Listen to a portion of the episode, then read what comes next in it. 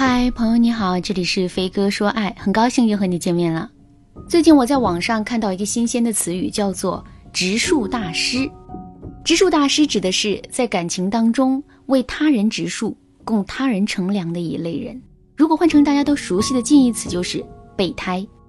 但植树大师比备胎更惨的是，植树大师以女朋友的身份悉心照料了某男人，男人被照顾妥善了，就去找到了自己。真心喜欢的女孩，然后两个人步入幸福的婚姻生活。我的学员芳芳就是一个典型的植树大师。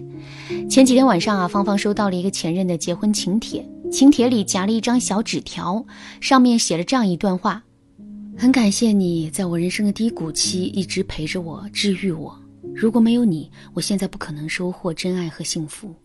诚挚的希望你能参加我的婚礼，见证神圣的一刻。看到这段话后，芳芳彻底崩溃了，半夜给我打电话说：“文琪老师，您说这到底是怎么回事？为什么我屡次重复这样的事情？是我有问题吗？”芳芳今年二十七岁，一共谈了三段恋爱，她的这三段恋爱都有一些奇葩的共同点，比如说恋爱时长都不超过一年，三个前任都在分手半年内结婚，她都充当过知心姐姐，治愈过别人的创伤。听到这儿，大家可能也会在心里疑问。芳芳是真的有问题，还是只是运气太差呢？像芳芳这种啊，总是在感情里栽树的恋人，在心理学中被称之为抚育型恋人。什么是抚育型恋人呢？在此之前，我们先来认识一下另外一个词语，叫做抚育宠物。比如说，我们发现路上有受伤或者是无家可归的小猫小狗。我们把它们带回家照顾一段时间，直到它痊愈，或者是找到了新主人后，就和它分开。这样的一个过程叫做抚育宠物。抚育型恋人正是从这个过程中演化而来的。在亲密关系当中，我们是对方的避风港、踏脚石。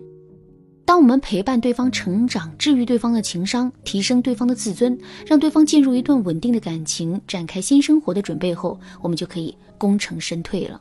顾名思义，抚育型恋人指的是在对方认真恋爱前暂时性的约会对象。为什么有的人在感情中总是扮演抚育型恋人的角色呢？有两种情况。第一种情况是习惯性重复伤害，比如说，如果你从小生活在一个父母冷漠、缺少爱和温暖的家庭环境中，你在长大的过程中习惯了应对冷漠与抛弃的各种行为。在你长大以后，虽然冷漠无情的人和事情依旧让你痛苦，但同时也让你感到熟悉和安全。至少你很熟悉怎么应对这样的事情，所以你把所有的人都当成了冷漠的人来对待。虽然你期待他们并不是这样的人。第二种情况是，没有准备好进入一段感情。许多人总是口头喊着想恋爱、想结婚，但实际上却没有弄明白自己想要一个什么样的伴侣。于是啊，稀里糊涂的就谈起了恋爱，但是内心却有所保留，没有认真对待。其实啊，自己的行为和感受都是在提示我们，自己并没有做好进入一段亲密关系的准备。如果你觉得自己也是抚育型恋人的话，可以添加老师的微信文姬零幺幺，文姬的全拼零幺幺，免费预约一次咨询，让老师用专业的知识帮助你。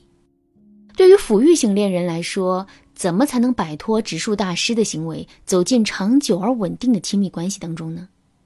老师根据多年的从业经验，总结了三条比较实用的建议，希望能够给你带来一些帮助或者启示。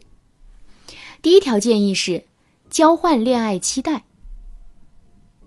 老师刚刚提到了，抚育型恋人其实不太清楚自己想要一个什么样的伴侣，所以很容易稀里糊涂的进入一段亲密关系。针对这一点，老师提出的建议是：首先弄清楚自己的恋爱期待是什么，然后呢，再和对方交换恋爱期待。如何弄清楚恋爱期待呢？拿出一张白纸，把你心中对伴侣的期待写下来。比如说，对方的身高体重，对方具体什么性格品质，对方的职业是什么，对方的爱好是什么等等，越具体越好。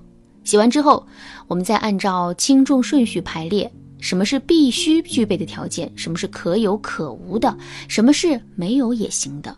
弄清楚自己的恋爱期待以后，我们在考虑和某个暧昧对象进入亲密关系的时候呢，和他深入交谈一次，弄清楚对方想要一个什么样的伴侣，也诚恳的告诉对方自己想要一个什么样的伴侣，然后互相比较选择，看看对方到底是不是自己想要的。比如说，昨天知否知否把我给感动坏了。顾廷琰暗中一直在保护明兰，又为了明兰的名声，不能让任何人知道。这才是真心的为对方着想、有担当、有责任心的男人。除了交换信息，这个操作最重要的一点就是潜意识中传达出你是有标准、有原则的、有要求的，而这样的人会让人觉得更加珍贵。第二条建议是展示使用有力描述，表达我只接受追求的态度。抚育型伴侣做的是为他人栽树的活儿，自己还乘不了凉的那种。针对这一点呢，老师提出的建议是先发制人，让别人知道从最一开始就确立两个人的地位。当我们和一个人处于暧昧期间，感觉总是在跟我们套近乎，甚至示好，但是并没有主动追求我们的打算，这个时候我们就可以使用有力描述。老师来给大家做几个展示。第一，在暧昧阶段，对方肯定会问你在干嘛，吃了没？问过几次之后，你要以半开玩笑的方式反问他。小哥哥，你怎么那么关心人家在干什么？吃了没有啊？你不会是喜欢上了我吧？哎，你说你喜欢我就直接追啊，万一我同意了呢？第二，即使对方什么都没有对你做，你也可以在他表现出一些优秀特质时来进行有力描述，说：“哎呀，你最近怎么总是在我面前表现的这么努力上进呢？不会是做给我看的吧？”这一招的妙处就在于啊，对方能够感受到你对他的窗口是打开的。如果想推进关系，就不得不承认他是在追求你的事实，早早的把地位给确立下来。除此之外，这一招和上面一条结合更有效，让对方必须按照我们设定的方向努力，比如说忠诚、专一、体贴。第三条的建议是引导男人付出，在男人的世界观里，爱一个人就是。愿意为他付出时间、金钱、精力，他付出的越多，他就觉得他爱你越深。针对这一点，老师提出的建议是引导男人付出。怎么引导男人付出呢？给大家举几个例子啊。第一，引导男人付出时间。但凡你有事情，你就找他帮忙。电脑坏了，找他修一修；生病了，找他帮你买药。总之，只要能够花他的时间，就不要吝啬向他求助。第二。引导男人付出金钱，从小礼物开始，问问他家特产是啥，能不能节假日给你带点尝尝？他又不好意思收你的钱呢。然后呢，再在他相处的时候，向他多次传输你喜欢的各种小玩意儿，比如茶百道的杨枝甘露、良品铺子的猪肉脯等等。引导男人付出是两性关系中的一门大课题，老师也不能三言两语就把精髓教给你。如果你有兴趣深入了解的话，可以添加老师的微信文姬零幺幺，文姬的全拼零幺幺，让老师把相关的资料发给你。好啦，今天的内容就到这里啦，文姬说爱，迷茫情场，你得力的军师。